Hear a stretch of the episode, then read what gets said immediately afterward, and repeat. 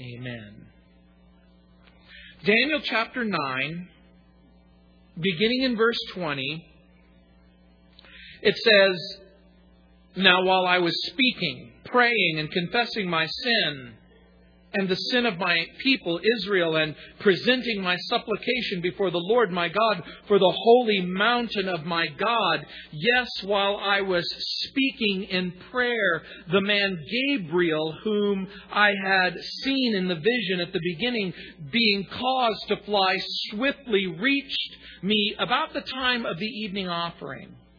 And he informed me and talked with me and said, Oh, Daniel, I've now come forth to give you skill to understand. At the beginning of your supplications, the command went out, and I have come to tell you, for you are greatly beloved. Therefore, consider the matter and understand the vision.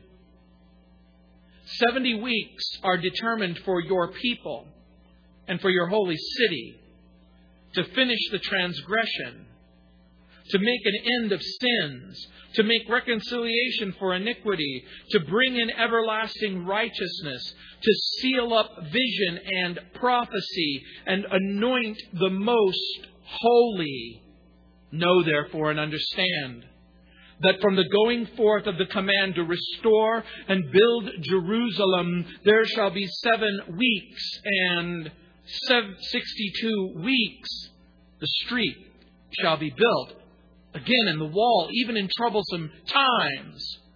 And after 62 weeks, Messiah shall be kerot, says in the Hebrew, cut off. It also can be translated executed, but not for himself and the people of the prince who is to come shall destroy the city and the sanctuary. The end of it shall be with a flood, and till the end of the war desolations are determined. Then he shall confirm a covenant with many for one week. But in the middle of the week, he shall bring an end to sacrifice and offering. And on the wing of abominations shall be one who makes desolate even until the consummation, which is determined, is poured out on the desolate. It was Sir Isaac Newton who is most famous and credited for the discovery and the explanation of gravity. He devoted much of his mental and physical energy to the study of the Bible. Many of you know that, and particularly of Bible prophecy. The vast majority of his gigantic intellect was devoted to the Bible and Bible prophecy. And he said that at about the end of time, there would be a body of men who would grow up and they would turn their attention to the prophecies of the Word of God and they would insist upon the literal interpretation in the midst of much clamor and resistance, the idea being there would be people who would say, This is nonsense. But chapter 9 becomes what many Bible teachers and Bible scholars call the backbone of biblical prophecy. This is truly the skeleton whereby we are able to understand God's plan. Now, chapter 9, so far we've seen, moves from insight in verses 1 and 2 to intercession, verses 3 through 19, to instruction. And that's what we look at in verses 20 through 27. The chapter begins with Daniel learning about the plan of God and then praying for the mercy concerning the plan of God. And now Daniel will, receive instruction, revelation from a supernatural source concerning God's timetable for the future. Remember, the book of Daniel has largely been devoted to a series of dreams and visions as God has unfolded to Daniel the future of human civilization in the Gentile world. Now, God's focus will be on the Jew and on Israel.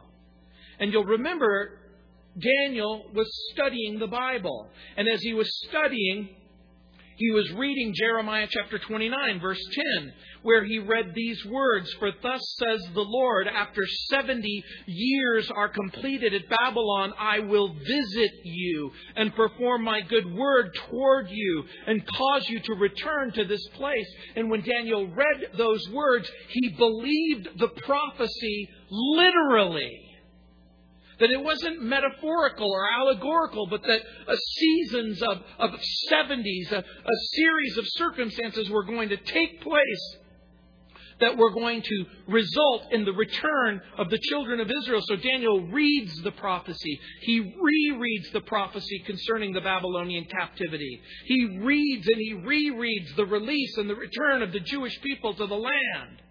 And the first course of action when he reads about this prophecy is he begins to pray. And do you know what he prays? He prays that the prophecy will literally come true. Isn't that interesting? Is that what you do when you read the Bible? There are over 300 prophecies associated with the first coming of Jesus.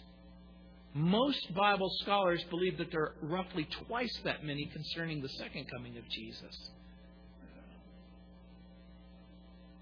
And so, we now have a way of hanging onto the prophecy as we begin to understand the sense. And it begins with the setting of the prophecy. Look in verse 20 again. It says, And while I was speaking, praying, confessing my sin and the sin of my people Israel, and presenting my supplications before the Lord my God for the holy mountain of my God. The holy mountain of his God, I think, is a reference to the city of Jerusalem and Mount Zion, and the prophecy becomes God's answer to Daniel's prayer. He is praying, and even, look what it says, while I was speaking, praying, confessing my sin, the sin of my people, presenting my supplication before the Lord, even in the midst of it, the angel shows up. And in verse 21 it says, Yes, while I was speaking in prayer, the man Gabriel, whom I had seen in the vision at the beginning, being caused to fly swiftly, reached me about the time of the evening offering. Now, while Daniel is praying, even while he is praying, he's interrupted by an angel. Can you imagine? Can you imagine? You are in your study or you're in your quiet place. You have your place where you go, where you pray. I, I typically will go into my office and I'll go into my study and I'll pray. Can you imagine while you're praying, all of a sudden you feel this? Dude, I'm praying, okay? Relax. It's the angel of the Lord. Angel, can't you see I'm here praying? Now, you understand what's happening. Even as he's praying, God is answering his prayer. And Daniel identifies the angel as Gabriel. Now, that's going to be a familiar angelic being because he appears throughout the Bible and always in the context of a messianic announcement. You'll remember in the New Testament, this is the angel who appears to Mary and announces the news that she's going to give birth to the Savior. And it says he, he uses the expression ish, which is the Hebrew word for man. He says the man, some would argue that that Hebrew term doesn't necessarily mean man, but in the right context it can mean servant. So does the angel appear in human form or in servant form? I actually don't know the answer, other than the angel is clearly there. And while he is praying, the evening offering, by the, t- by the way, is the time observant Jews would set aside to pray. Many of you know that Jews would pray at 9 o'clock in the morning and they would pray at 3 o'clock in the afternoon. And 3 o'clock in the afternoon was the time of what was known as the evening oblation or the evening sacrifice. Observant Jews would gather together. They would stop what they're doing at 3 o'clock. Did it ever occur to you? There seems to be strong evidence that Jesus began the journey on the cross at 9 o'clock in the morning. And that he was nailed to the cross at 3 o'clock in the afternoon. Some Bible scholars would even go so far as to say that Abel, at 3 o'clock in the afternoon, offered a sacrifice. Abraham, at 3 o'clock in the afternoon, drags Isaac to Mount Moriah. At 3 o'clock in the afternoon, prophets in every generation would pray. Now, this is interesting. Those of you who have been following along in our study of the book of Daniel, how old was Daniel when he left Jerusalem, was taken captive, and then transported to Babylon? Who remembers? Been, he was just a teenager. So he's been there 50 years, 60 possible years. And by the way, I want you to think carefully for a moment. For almost 70 years, the tangible, visible temple has been gone. Jerusalem has been destroyed. The priests are no longer offering sacrifices. The holy observances are gone. Organized religion is gone. But in captivity, Daniel continues to pray, to observe, to mark those things that observant people have marked, faithful people have marked in every generation. When your husband, when your wife, when your children, when even your church isn't praying, are you? When the culture around you collapses and the religious institutions cave in, do you? Will you pray? And will you read your Bible? If no one else does? And so Daniel does. And it's interesting to me. Dr. Arno Gaebelein said that he once recited Daniel's prayer from chap from verse 1 all the way to verse 19 in the Hebrew language. It said it took him all of three minutes. And then he calculated the time that Daniel began to pray, which is when we are told that that's when the angel began his flight. So when we go all the way back to the beginning of Daniel chapter 9, and we go to verse 1, remember where it says it's the first year of Darius, and it says in the first year of his reign, verse 3, he sets his face, he begins to pray. From that moment, the moment he opens his mouth, God sends Gabriel on this mission. So Dr. Gaebelein said, According to my calculations, it took the angel three minutes to fly from heaven to the earth. Pretty good time. Angels aren't omnipresent. Angels, unlike God, can't be everywhere at once. Angels are created beings.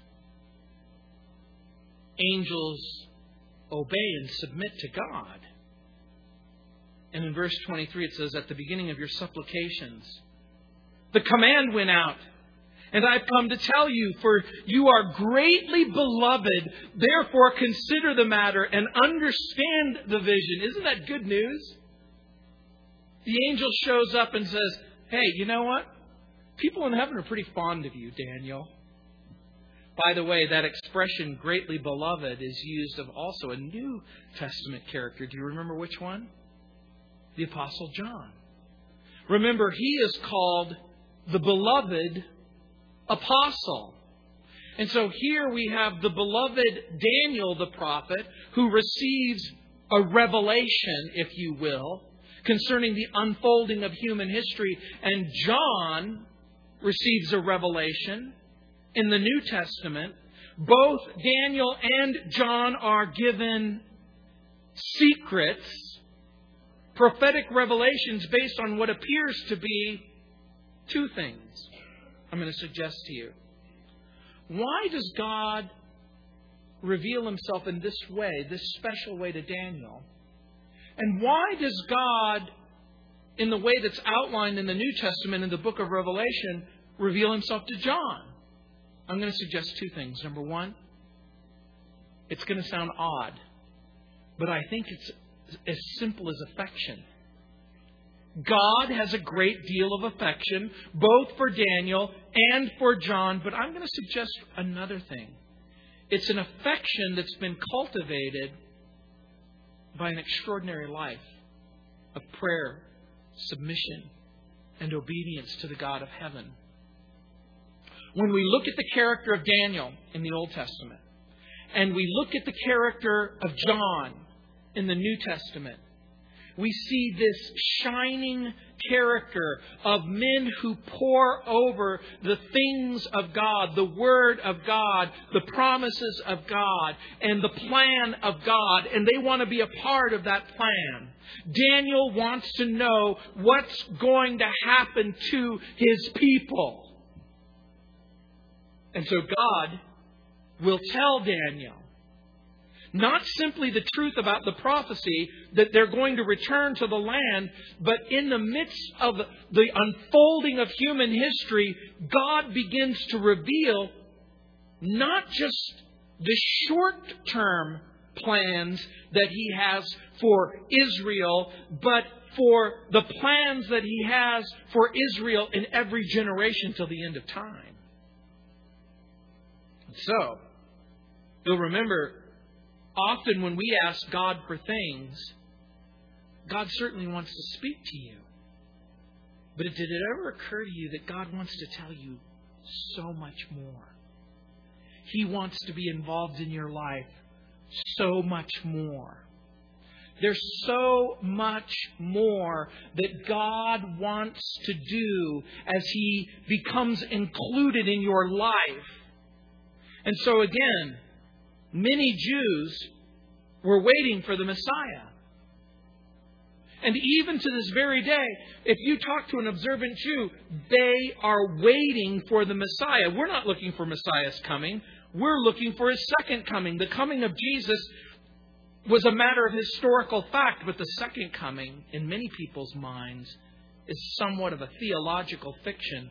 But make no mistake about it as certain as the plans unfolded for the coming of Christ, the unfolding is going to take place in a complete way. Look again in verse 24. Look what it says 70 weeks are determined for your people and for your holy city to finish the transgression, to make an end of sin, to make reconciliation for iniquity, to bring in everlasting righteousness, to seal up vision and prophecy, to anoint the most holy. Now, verse 24 exclaims, explains, if you will, the scope of the prophecy. So I'm going to give you just a brief summation rather quickly. It's like a summary statement. In verse 25, we're given information about the first 69 weeks of Daniel's 70 weeks.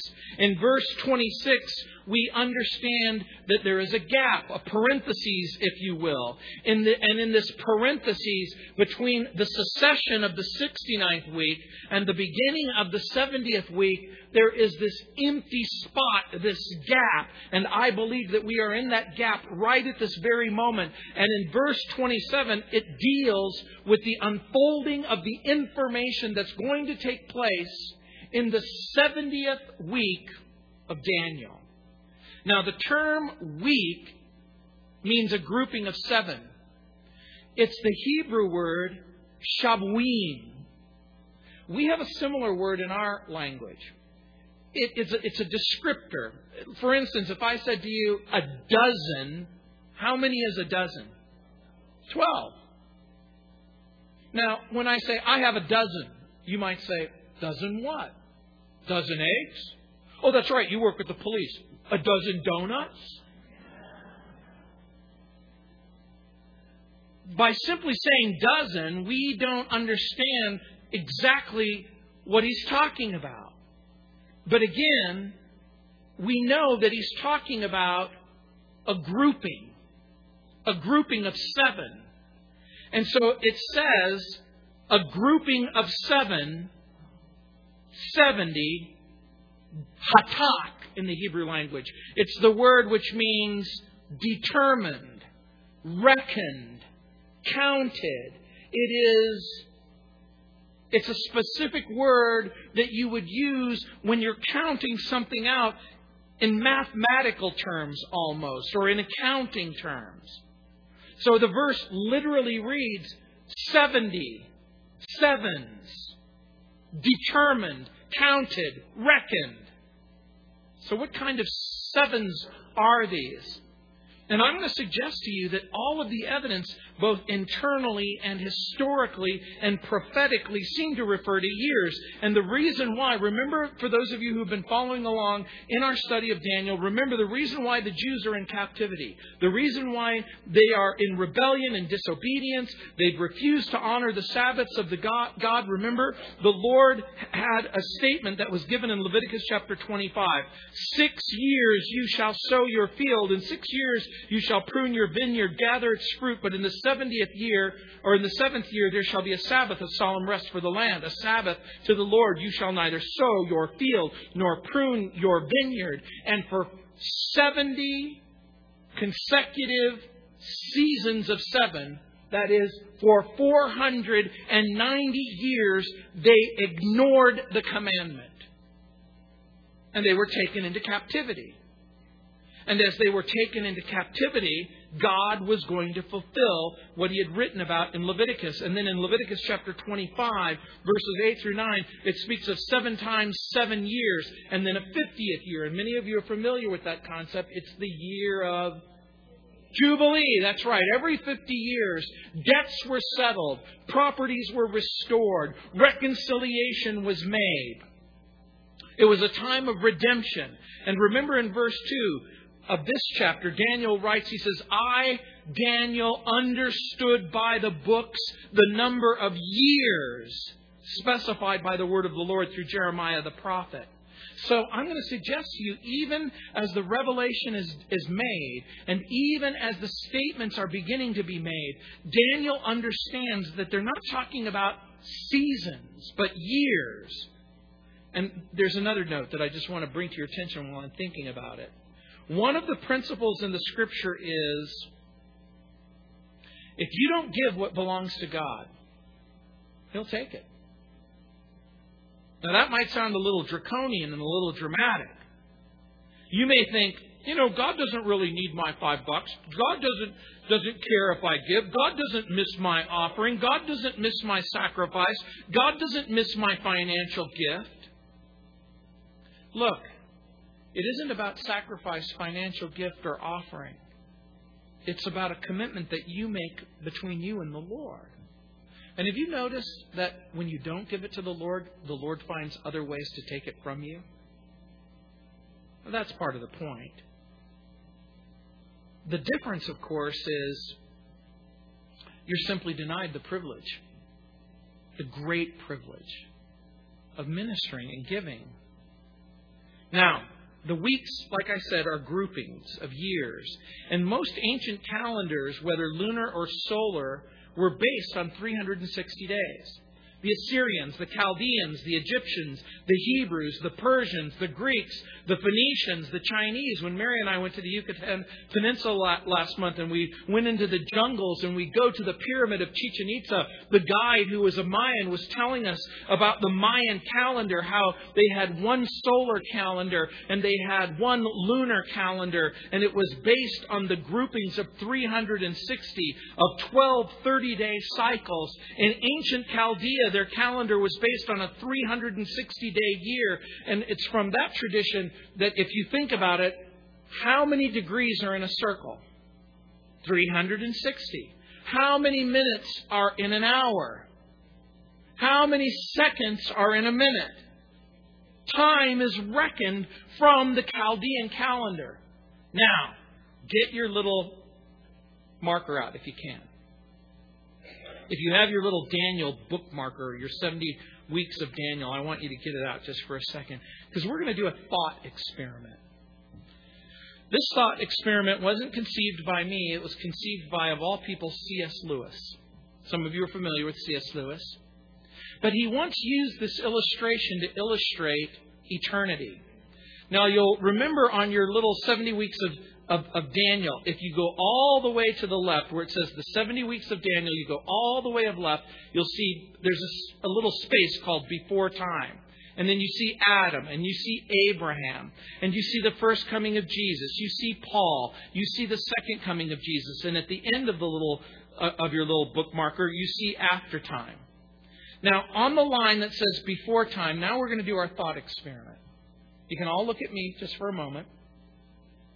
And as everyone is looking at me, now you can either close your eyes or keep your eyes open, whatever works best for you for a thought experiment. But I want you to imagine a piece of paper. The paper is absolutely white, and the paper goes not just from left to right, but from top to bottom. The paper extends in every direction. The paper extends in every direction and it goes in every direction.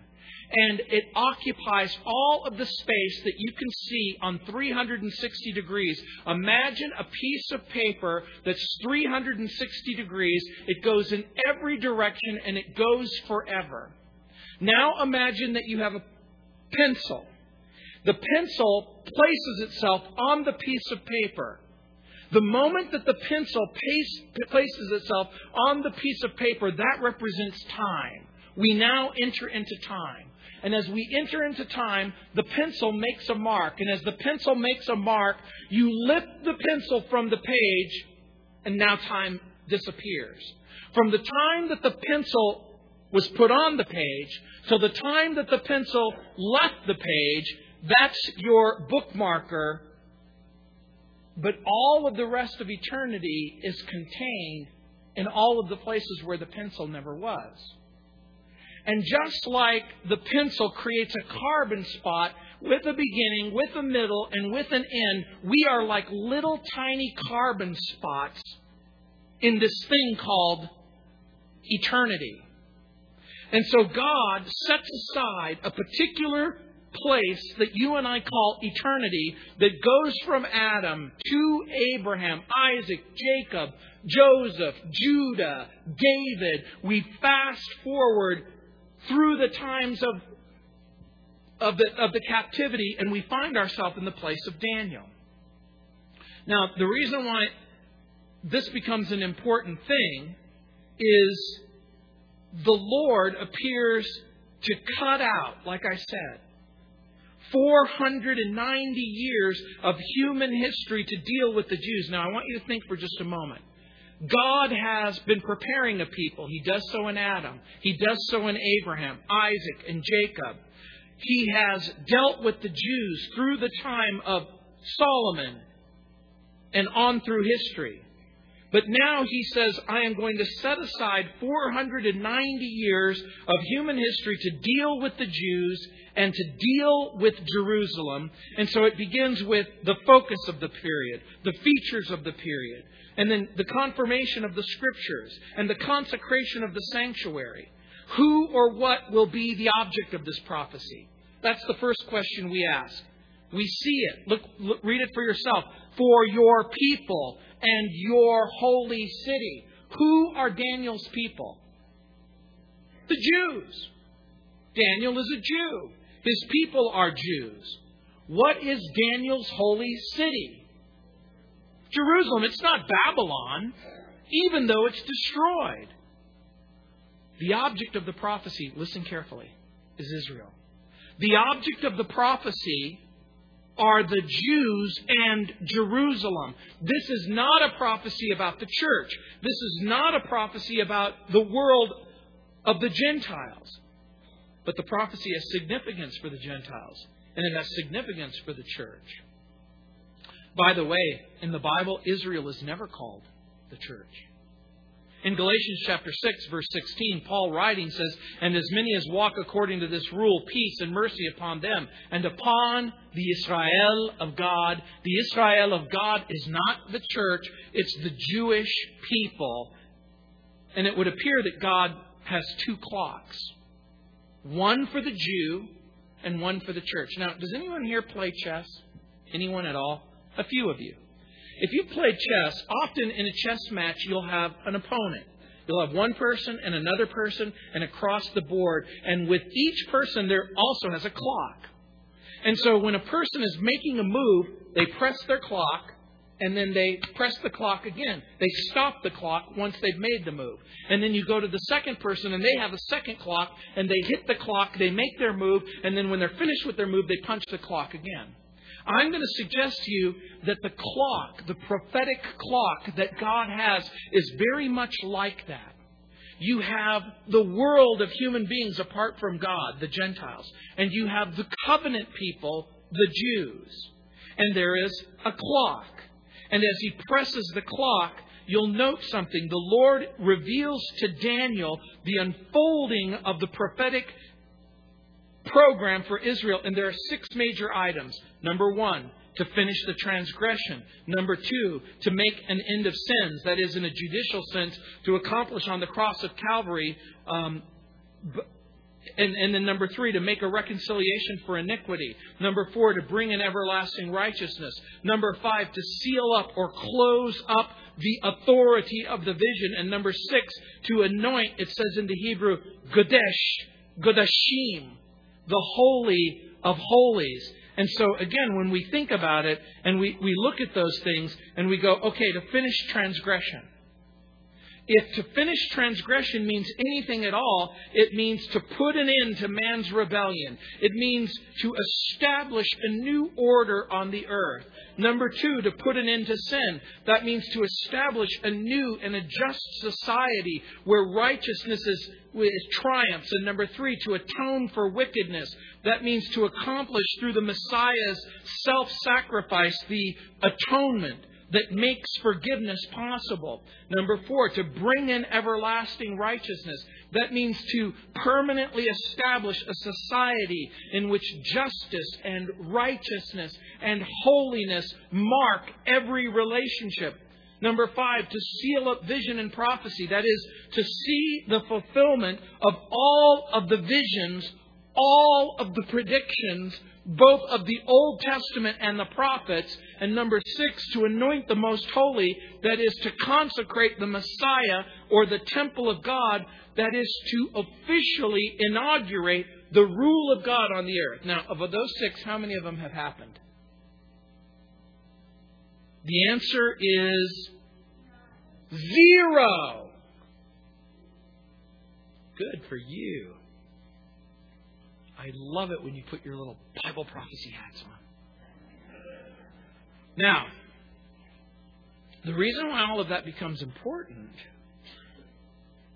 is because in God's prophetic plan, He must do all of those things.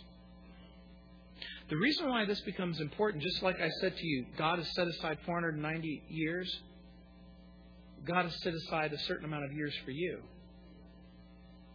And He will accomplish His plan. And so we look at the first period. Look at verse 25. Know, therefore, and understand. Now, I need you to get this. Even if it means you have to underline it or whatever it is that you do in order to try to remember things. Know, therefore, and understand. The reason why even that simple statement becomes important to you it doesn't say, don't know and be filled with misunderstanding. Listen carefully to what I'm saying. The book of Daniel and the prophecy of Daniel wasn't written to confuse you.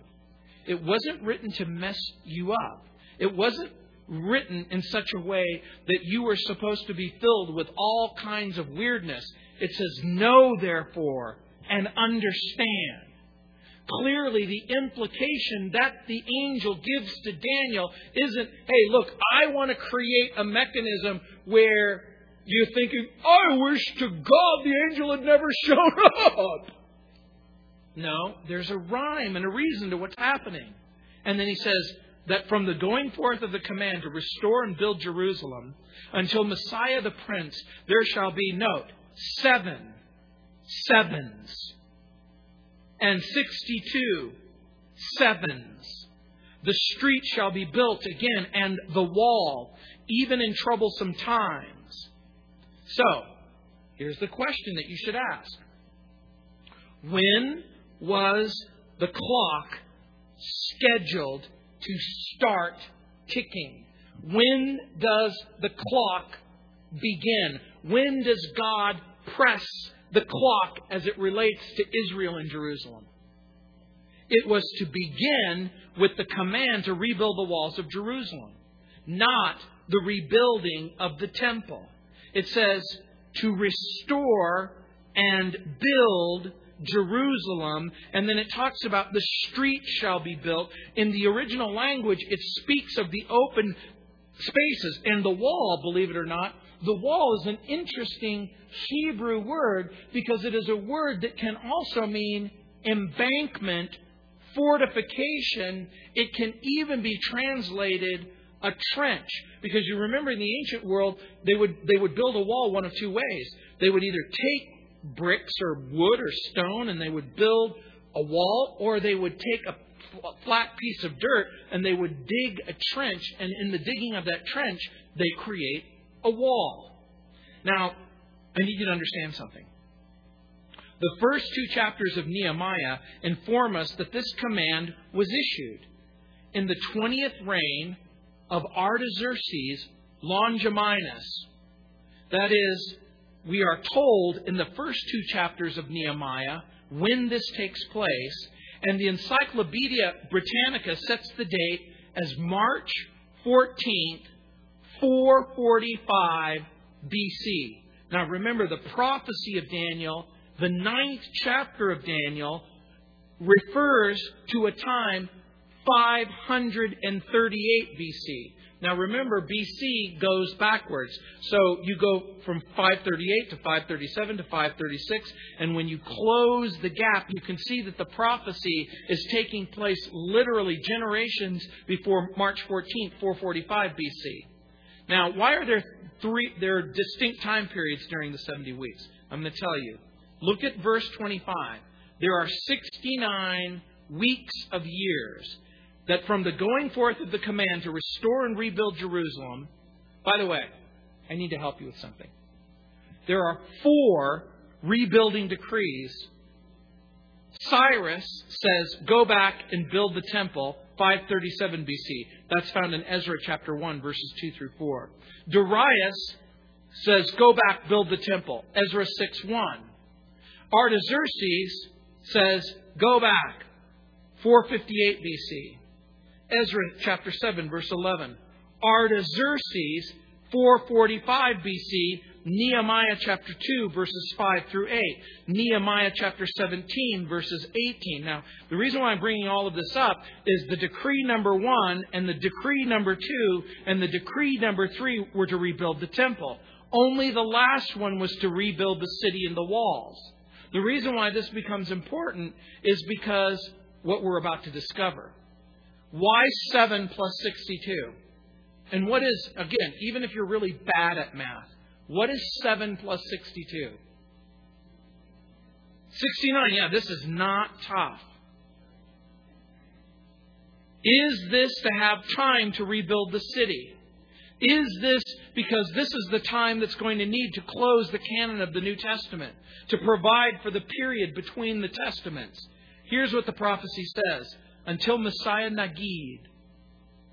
Until Messiah Nagid.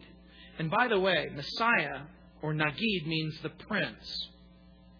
The prediction is to the presentation of the Messiah, not to the coming of the Messiah, but to the presentation. And Messiah, prince, or king Nagid. The first time that that expression is ever used in the Bible, it refers to Saul the first king of Israel. Several times in the New Testament, you'll remember, individuals tried to make Jesus king. You'll remember during the earthly ministry, and we've been studying it in the Gospel of John in John chapter 6, verse 15, in John chapter 7, verse 30, in John chapter 7, verse 44. Over and over again, they sort of rush Jesus and say, Jesus, we want you to be the king. We want you to be the king. We want you to be the king. And he resists every single time. He says, Mine hour is not yet come. The one and only day that Jesus allows himself to be called king is the day that he arranges. The Bible calls it the triumphal entry. And all the four Gospels record the event. in Matthew chapter 21, verses 1 through 9.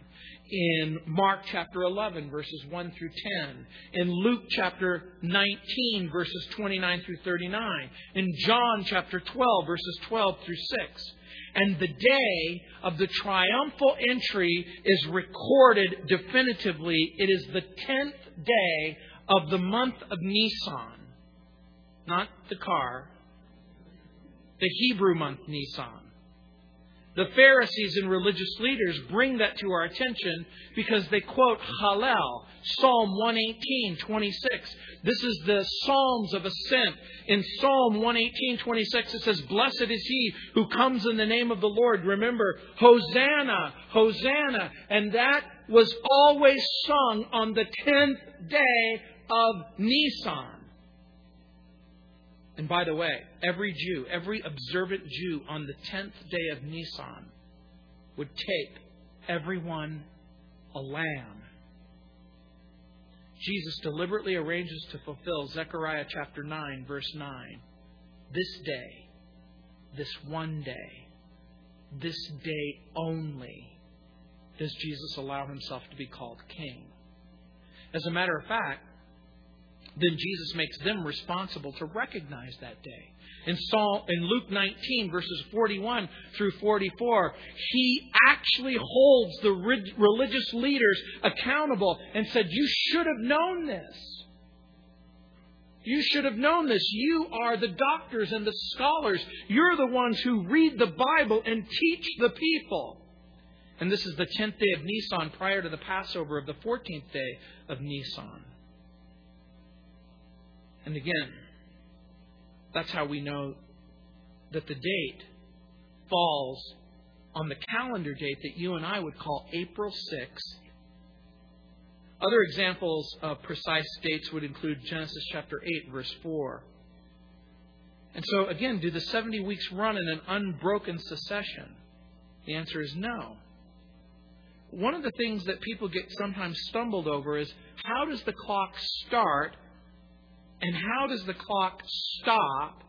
And are there examples in the Bible of a prophetic clock starting and stopping? Would you like to hear a couple of examples of that? Do you remember in Isaiah chapter 9, verses 6 through 7? In the first part of verse 6, there's a gap of at least 20 centuries separated by a colon. In, in Isaiah chapter 9, it says, For unto us a, a child is given or a son is given. And then it, that refers to the incarnation of Jesus. And then it's got colon. The government shall be upon his shoulders. Between the birth of Jesus and the government being on the shoulders of the Messiah is thousands of years. Was the government ever on the shoulders of Jesus? Not yet. Will they be? One day. Or Zechariah chapter 9, verse 9. In verse 9, there's a clear reference to the triumphal entry of our Lord, but verse 10 looks at Jesus ruling in the millennial kingdom. Isaiah 61, verses 1 and 2 in verse 2 of the passage, Jesus' earthly ministry. Remember when he begins his ministry and he's speaking at the synagogue in Capernaum. Remember, he's quoting from the book of Isaiah and he says, The Spirit of the Lord is upon me because he's anointed me to preach the gospel to the poor, to bind up the brokenhearted, to set the captives free. As a matter of fact, he says, to proclaim the acceptable year of the Lord. And he stops. But the very next sentence says, and to declare the day of vengeance. Did Jesus declare the day of vengeance in his earthly ministry? No. It was separated by a comma. Now look again in verse 26. And after 62 sevens, Messiah shall be cut off, but not for himself. And the people of the prince who is to come shall destroy the city and the sanctuary. And the end of it shall be with a flood. Until the end of the war, desolations are determined. After the 69th week, but before the 70th week, Messiah is killed. The word is karat in the Hebrew. It means executed, but not for himself. That is, the Messiah the Messiah, the Messiah is executed, but he's not executed for himself, but in, in, in, in a substitutionary atonement.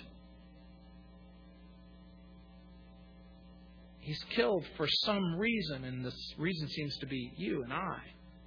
And by the way, the people of the prince who will come, that was Titus Vespasian, and he came some 38 years later, not three and a half years later. And so there's a gap clearly required by verse 26. 38 years are included in the gap, and an additional 19 years have transpired. And so when does the period end? Again, there's two historical things that are listed in verse 26. The first is the death of the Messiah.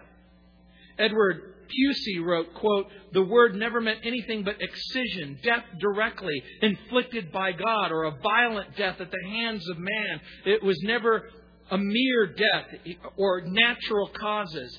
John Phillips writes, from the signing of the decree to the cutting off of the Messiah, it was to be a period of 7 plus 62. That's 69 times 7.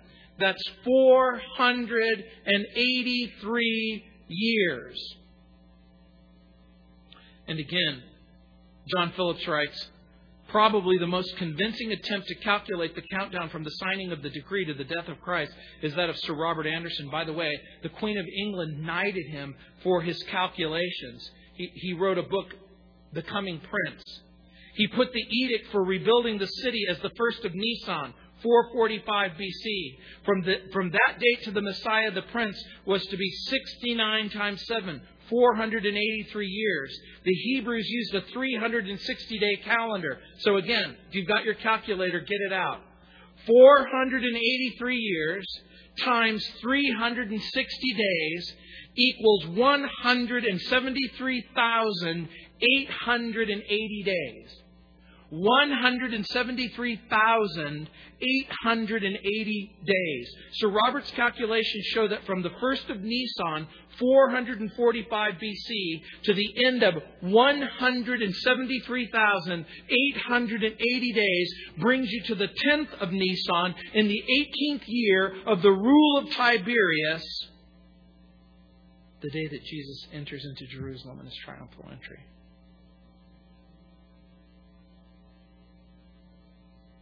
Not a day sooner. Not a day later. Within a week, he's cut off, executed, crucified. And again, the only thing that he left behind were the clothes on his back.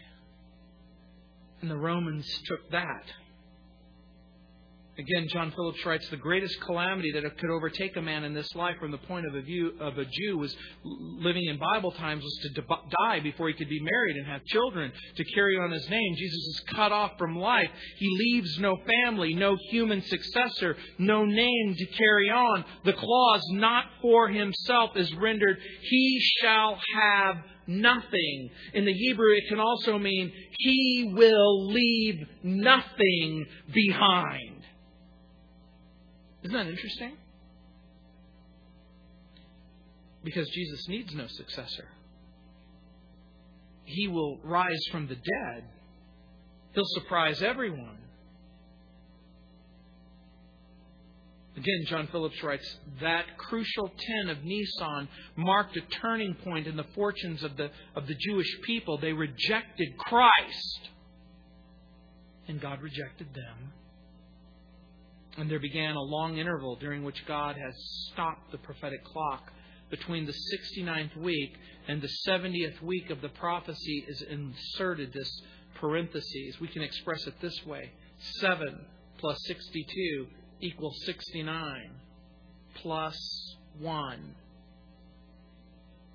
Each of the 69 days have been literally and specifically fulfilled. But there's an outstanding day. There's seven unfinished years. And that's where the controversy comes in. Why didn't Daniel see this? Why didn't Daniel see the church age? Why didn't any of the prophets? It could be argued that, well, God would embrace the Gentiles, but what about the Jew? How is it possible that they didn't see it? And so now Paul, in writing in the New Testament, says, It wasn't revealed, but it was revealed to me.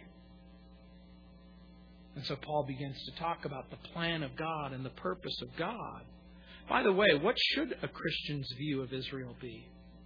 There's a lot of different ideas and thoughts and opinions. Question Can a person enter into a right relationship with God apart from Jesus Christ? The answer is no. But I'm going to suggest something to you that God has unfinished business with the Jew. Now, I've long personally puzzled over the destruction of the temple in the context of the 70 weeks. It's a matter of historical fact that the temple was destroyed in 70 AD by the advancing armies of Titus Vespasianus. There's this other situation. It's the physical, ethnic return of Israel to the land. the destruction doesn't seem to fit the prophetic timetable. The first destruction of the temple was effective in scattering the Jews. Again, John Phillips writes, the Romans fell on the survivors with a savage rage those who were living in Jerusalem had held out against enormous odds.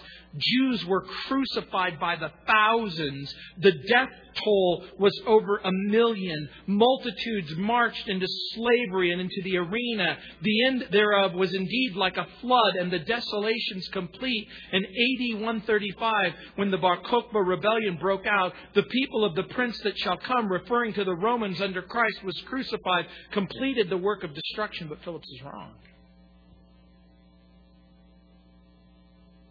The Bar Kokhba revolt began in 131 and it ended in 135, and the destruction was less than complete because the city of Jerusalem was later rebuilt as Aelia Capitolina. They banned the Jews from coming anywhere near there, and then all of a sudden, Jews came back from everywhere, and on March 14, 1948, here you have the reestablishment of, of a people and a nation that hadn't existed since the Bible times.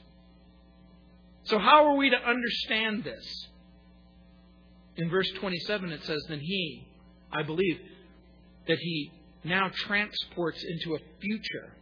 He's talked about Messiah the Prince, but then it says, Then he, I suspect that in verse 27, it's speaking of a different he. It's speaking of a different prince. It's speaking of an antichrist. He shall confirm a covenant with many for one week, but in the middle of the week, he shall bring an end to the sacrifice and offering. In other words, there is a seven there's a future seven, and in that future seven, there will be a covenant in that future seven, and in that covenant, there will be an Antichrist. He will bring an end to sacrifice and offering. Truly, Antiochus Epiphanes later uh, had will later in the rebuilt temple bring an end to the to the sacrifice and the offering.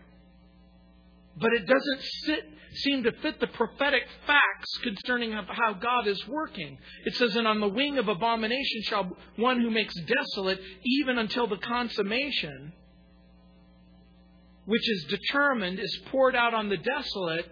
Jesus Jesus actually gives us the one clue that we have to try to understand what that means. You know where it's found? In Matthew chapter 24, verse 15. In Matthew chapter 24, verse 15, Jesus himself says, Therefore, when you see, when you see the abomination of desolation spoken of by Daniel the prophet standing in the place, in the holy place, whoever reads this, let him understand. Jesus in Matthew 24, 15 says, Therefore, when you see the abomination of desolation spoken of by Daniel the prophet, when Jesus is speaking those words, is he talking about seeing the abomination of desolation which took place almost 200 years earlier under Antiochus Epiphanes. No. Is he speaking of a future event when Titus and Vespasian come in and they destroy Jerusalem and the temple is destroyed and the curtain is burned and, and, and the sacrifices cease? I suspect not. The reason why is because there's 38 years between the death and the resurrection of Jesus and the destruction of the temple. I believe that this can only mean one thing. And that is that a temple is built in Jerusalem in the future. But in order for the temple to be built in the future, the Jews would have to be in the land. And in order for the Jews to be in the land, from the time of the destruction of the temple until May 14th, 1948, if you were to ask anyone and you were to say to them, in your wildest imaginations, can you imagine circumstances in which Israel is reborn? People would laugh. The first period lasts 49 years or seven weeks, from 445 BC to 39 BC. The second period lasts 62 weeks or 434 years. It extends from 396 BC to AD 32. And the third period, the time out, has lasted almost 200 years, and there's a gap between the 69th and the 70th week. Empty. God has cut out 490 years. 483 of those years are already taken, and there remains seven years to fulfill, to finish the transgression, to put an end to sin, to atone for wickedness, to bring in everlasting righteousness, to seal up vision and prophecy to anoint the most holy. What will make the clock go back on?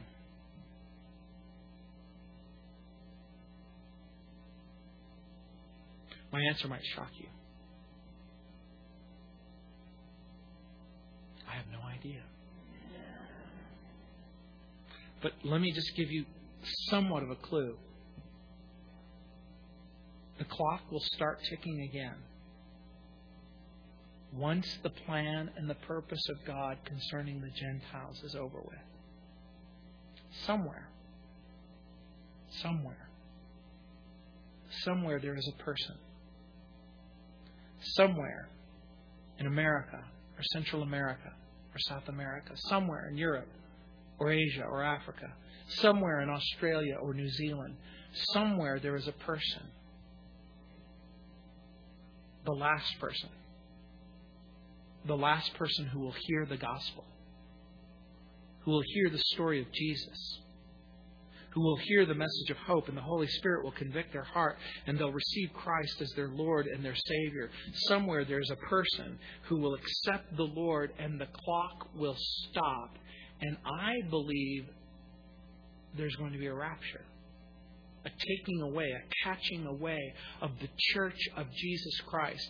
And will that catching away of the church of Jesus Christ, spoken of in 1 Thessalonians chapter 4, verses 18 through 32, spoken of in 1 Corinthians chapter 15, this final, this terminus, this generation that, that, that finally comes to an end. There is a final person in that final generation, and the church of Jesus Christ disappears. Will that be the catalyst that will turn the clock back on? I'll be honest with you, I have no idea. Because there doesn't seem to be any biblical evidence that it is the rapture that makes the clock start tick, tick, ticking. Is it possible that there could be yet another time period between the rapture and when the final seven years unfold according to God's prophetic time clock? Possible. We'll talk more about it. But the little outline is on the bookmark. So here's what you do you take your little bookmark, you put it in Daniel chapter 9, close your book, and we'll talk about it some more later.